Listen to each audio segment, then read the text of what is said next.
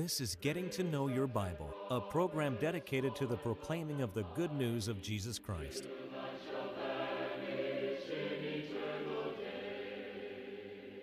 Here's Billy Lambert. It is a pleasure to be with you today on Getting to Know Your Bible, and we do appreciate those of you who are watching at this time. We may have some of you that are watching today and you've never seen Getting to Know Your Bible. We want you to know we're delighted to have you watching today. Some of you watch every time we're on the air. We appreciate that as well. Now, today we have a subject that I think ought to interest us all. We're just going to talk about the carpenter. The carpenter. There is an individual in the Bible that's referred to as the carpenter. Who is it? We want to talk about that today. We want to talk about what this carpenter built and is building. Now, on Getting to Know Your Bible, we offer a free Bible correspondence course. I'd like to emphasize uh, that it is free. And I realize there's so many things being offered today in many places that it's hard to believe that we'd do this, but it is free. We offer free Bible course. Anytime you request a CD of one of the lessons that's preached on getting to know your Bible, there's no charge for that either. Now, we want to pause for just a moment so that you can learn more about the Bible course and so you can learn how to receive it. To help you in your study of the Bible, we want to send you this Bible correspondence course. This course is non-denominational. It's based on the Bible. It's conducted by mail, and it's free.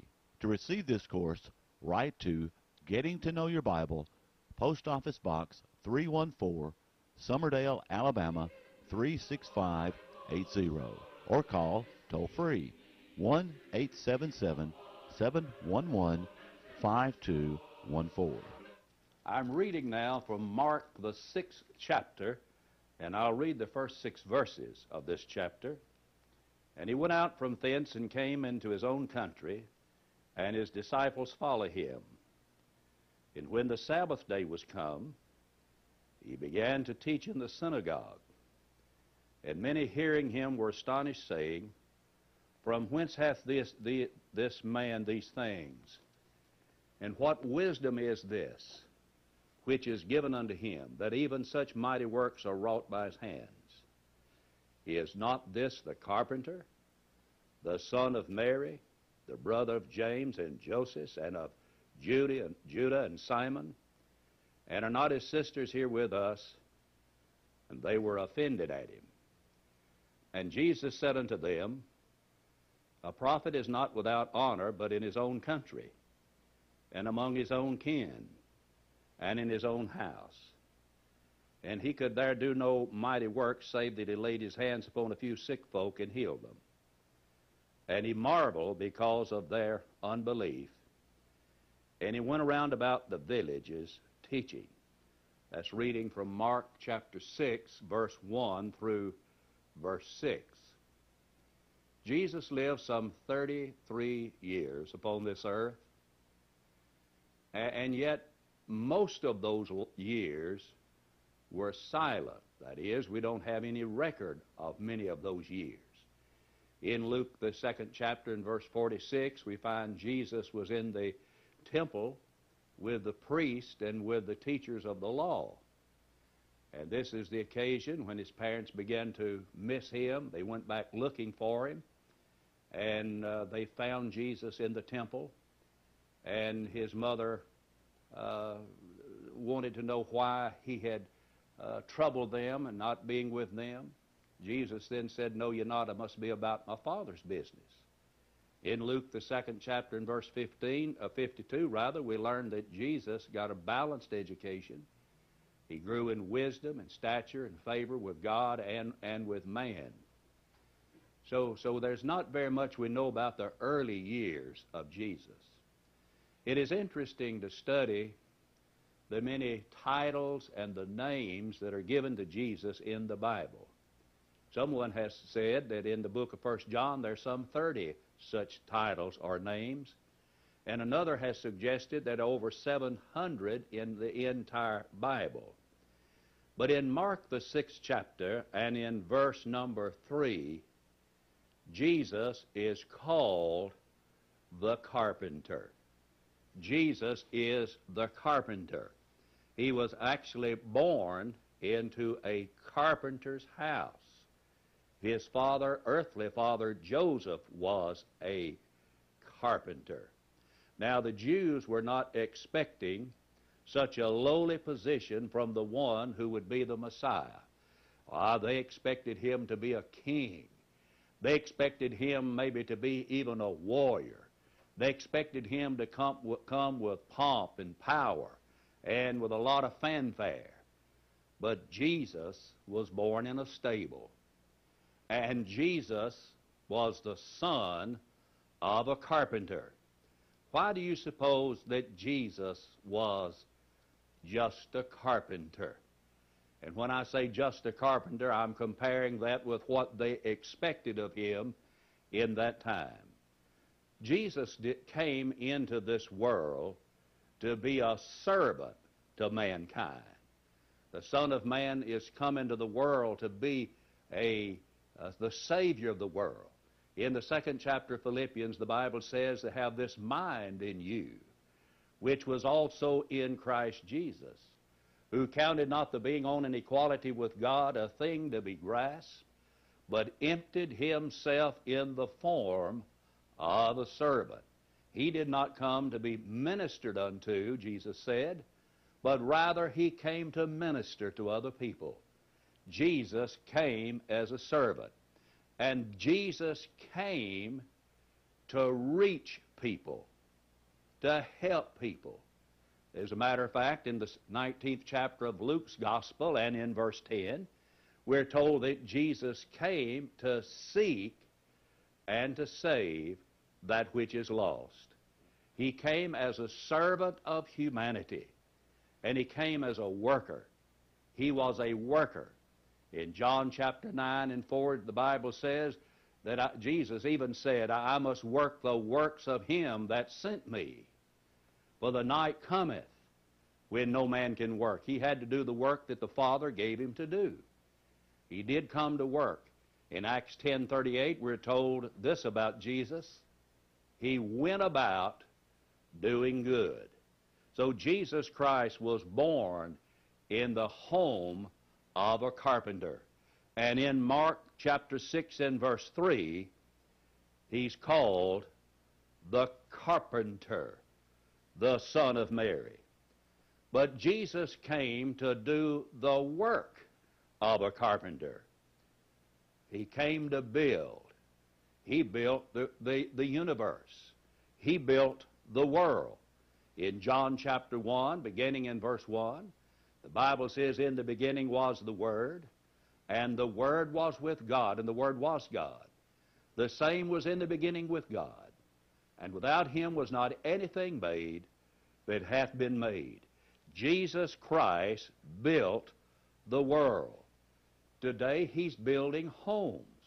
In Psalms 127 in verse 1, except the Lord build the house, they labor in vain that build it. And we do well to have Jesus Christ at the center of our home. In Joshua 24 and verse 15, Joshua said, As for me and my house, we will serve the Lord. But Jesus is also in the business of building people and making better people of us. In 2 Peter chapter 1, and beginning in verse 5, Peter is addressing the issue of how we grow as children of God. He said, besides all of this, adding to your faith virtue, and to your virtue knowledge, and to your knowledge temperance, and to your temperance patience, and to your patience brotherly kindness, and to your brotherly kindness love. For if these things be in you and abound, they make you that you shall neither be barren nor unfruitful in the knowledge of our Lord Jesus Christ. But he that lacketh these things is blind and cannot see afar off, and hath forgotten that he was purged from his old sins. You see, Jesus Christ is in the business of helping us to grow and to mature. But also, Jesus came to build the church. He made this announcement to Peter in Matthew chapter 16. Peter had just acknowledged that Jesus was the Christ, the Son of the living God, in Matthew 16 16. And then Jesus said to him, Blessed art thou, Simon Bar Jonah, that means son of Jonah, for flesh and blood hath not revealed it unto thee, but my Father which is in heaven. And I say also unto thee, that thou art Peter, and upon this rock, listen to him now, I will build my church. So Jesus Christ built the church. It was built on the right foundation. 1 Corinthians 3 and 11 says, Other foundation can no man lay than that which is laid, which is Christ Jesus. It was built in the right place. It was built in the city of Jerusalem. It was predicted by Isaiah the prophet in Isaiah chapter 2, verses 2 and 3, that the word of the Lord would go forth from Zion, and the word of the Lord would come out of the city of Jerusalem. And the gospel, under the worldwide commission, was first preached by the Apostle Peter on the day of Pentecost, which was Sunday, the first day of the week, and he did that in the city of Jerusalem. So it be, was built in the right place, built on the right foundation, and it was built out of the right material. What is the church? Somebody says, Well, you've got a beautiful church, Brother Lambert. And I know they're talking about the building in which we assemble to worship God. But, but you see, the church is not a building. I've often said there's not a sacred block, a sacred board, a sacred nail in a church building. There isn't anything sacred about the building. It is merely a means to an end. It is to give us a place to gather together, to assemble together, to worship God. But you see, the church is made up of people. And it is the Lord who is building people today and adding people to the church he built. In Acts chapter 2 and verse 47, praising God and having favor with all the people, and the Lord added unto the church daily such as should be saved. So the church that Christ promised to build is built of the right material. It is built of the such as should be saved. Now, earlier in that same chapter, Peter was asked the question, Men and brethren, what shall we do? In other words, here people are asking what to do in order to be saved. His answer was, Repent and be baptized, every one of you, in the name of Jesus Christ, for the remission of sins, and you shall receive the gift of the Holy Ghost. And there were some 3,000 that day that were baptized, according to verse 41. And in verse 47, the Lord added those that were saved to the church. So he came to build the church, built on the right foundation, built in the right place, that is, in the city of Jerusalem, and built out of the right material, that is, those that were saved. But he is also now building a home in heaven. He promised that in John 14. I go to prepare a place for you. If I go to prepare a place for you, I will come again and receive you unto myself, that where I am, there you may be also. So he's gone to build a place for us. You know, it would be a sad thing indeed for any individual to leave this world without having the hope of heaven in his or her heart? Do you have the hope of heaven in your heart today? I want you to know that the Bible teaches that Jesus is building a mansion for those who want one. Now, let me repeat that. Jesus is building a mansion for those who want one.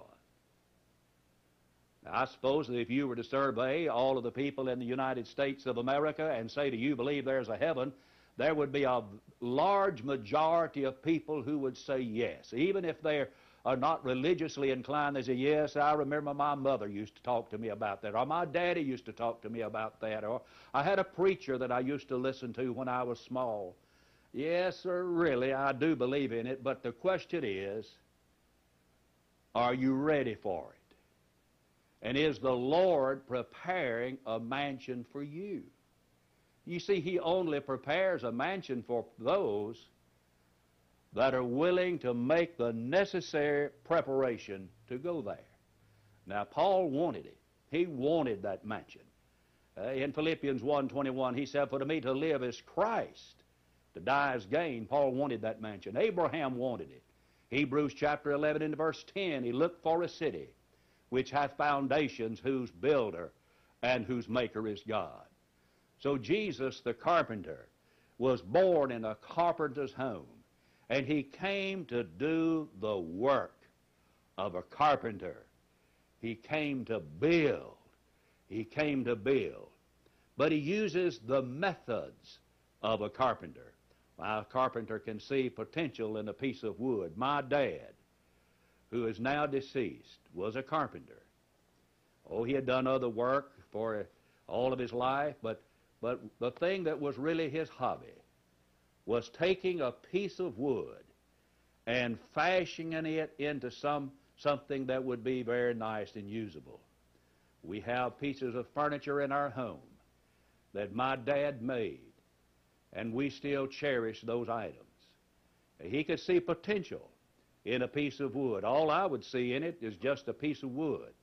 Some of it wasn't very pretty, some of it wasn't very nice looking, but when Dad got through with it, it was something quite to see. And so a, a carpenter can see potential in a piece of wood. Why, in a piece of wood, he may see something you could put in your home. He might see a table. He might see a chair. Well, I remember Dad going by someone's uh, uh, trash can one day, and he saw out by that trash can uh, what they used to call an old washstand. Some of you may know what I'm talking about. And it was quite old. And whoever had it just put it out there by the trash to be picked up by the garbage people. But Dad stopped and he put it in the back of his little white truck and he took it home. He took it down into his shop, he took it apart, and he began to work on it and put it all back together.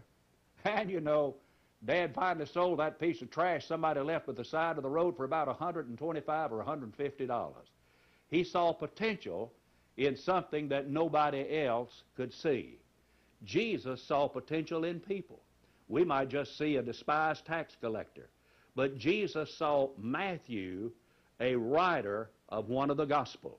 We might just see a persecutor, someone that was injurious to the church, someone that was a blasphemer. But Jesus saw the Apostle Paul, who wrote many of the letters in the New Testament we might just see a harlot, a, a, a woman that lives a, a rather colorful life. But Jesus saw Mary who loved him. You see, a carpenter sees potential in a piece of wood. And Jesus, the carpenter, could see potential in people. Who would have thought that Saul of Tarsus, who persecuted the church of God and wasted it, would become a man who would help to evangelize the then known world. And sometimes we may write people off today because we just don't see the potential in them. Jesus good. And a carpenter can fashion a piece of wood into the right proportion. Has to use the right tools and so forth. And Jesus Christ, the carpenter, is shaping our lives into something that is quite beautiful. Jesus Christ, the carpenter. But, but Jesus died a carpenter's death. He died on a cross. In John the 19th chapter and verse 36, we're told that there was not a bone of his body broken while he was hanging on that cross. That's found in John 19:36, and there's a prophecy about it also in Psalms the 34th chapter and in verse number 20. Jesus was not shot, he was not stoned, he was crucified. And Jesus Christ was nailed to the old rugged cross. Why, first he was in the court of Pilate, and there Jesus was scourged, and then Jesus, with a bloody back, was made to put that piece of wood upon his back and carry it all the way to Execution Hill.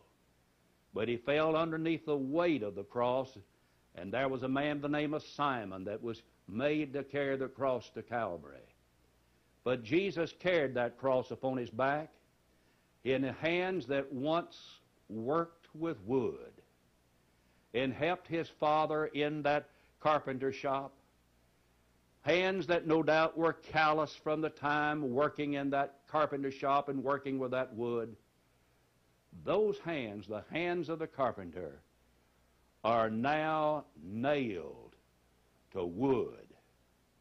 They are nailed to the cross. And then there are the feet of Jesus, feet that walked everywhere he had to go, and feet that carried him on the different responsibilities he's had as the carpenter's son. Those feet are now nailed to a piece of wood. You see, Jesus Christ, the carpenter, was nailed to the cross. And the greatest piece of building that Jesus ever did was building a bridge from earth to heaven. Why, when Jesus went to that cross of Calvary, the beams of the cross, as it were, was stretching all the way from earth all the way to heaven. And the only way, the only way that we will ever bridge the gap between God and man is on that bridge that Jesus built called the cross. It is through his death that we can be made one with God again. We can be reconciled unto him. Ephesians 2 and verse 16. Yes, that's the greatest piece of work that ever, Jesus ever did. It was because of the carpenter dying upon a wooden cross that you and I can have forgiveness of sin, in whom we have redemption through his blood, the forgiveness of sin.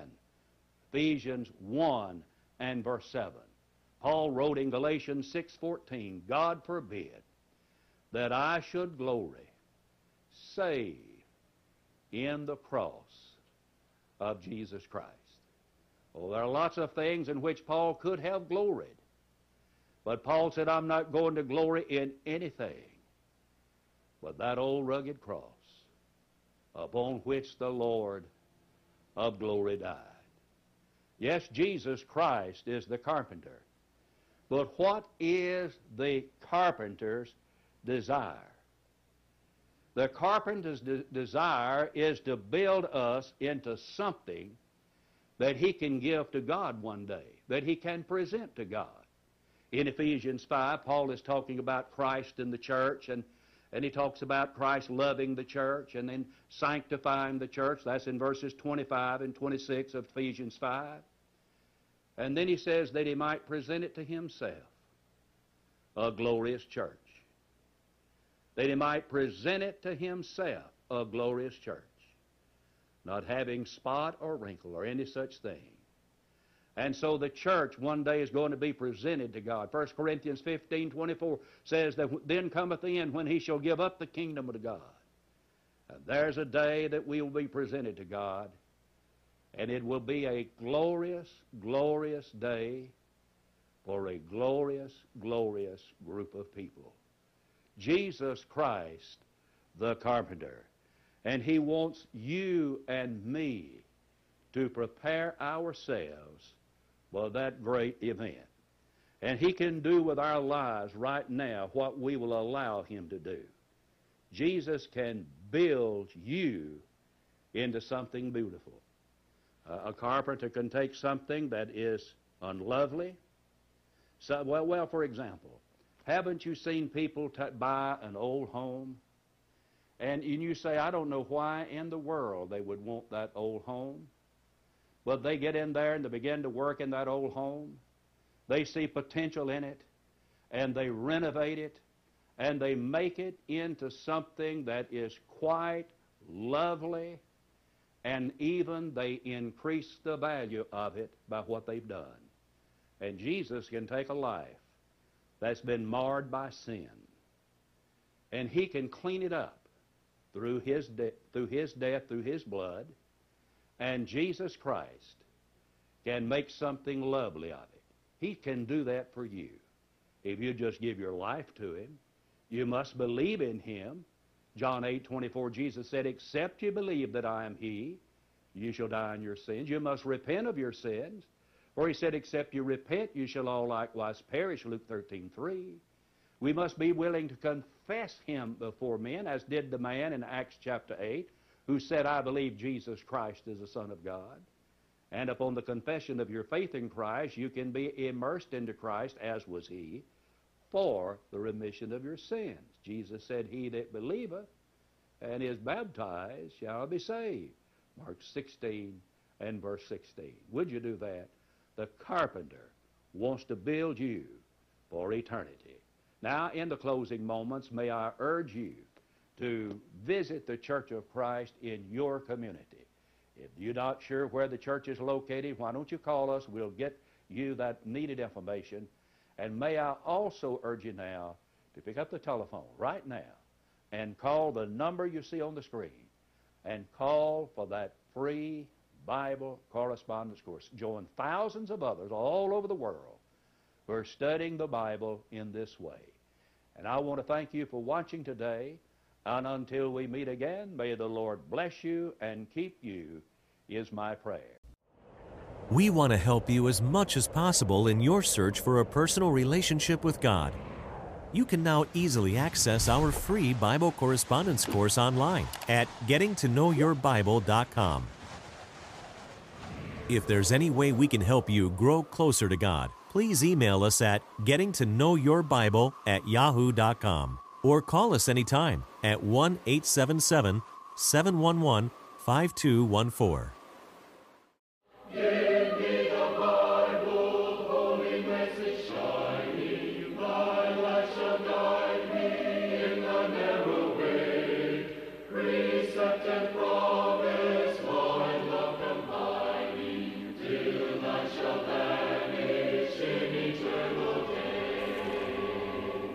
Getting to Know Your Bible has been presented by Churches of Christ. If you have a question about the church, or if you would like the location of a Church of Christ near you, or to receive the free Bible course, write to Getting to Know Your Bible, P.O. Box 314, Summerdale, Alabama 36580, or call 1 877 711 5214. Join us next time for Getting to Know Your Bible.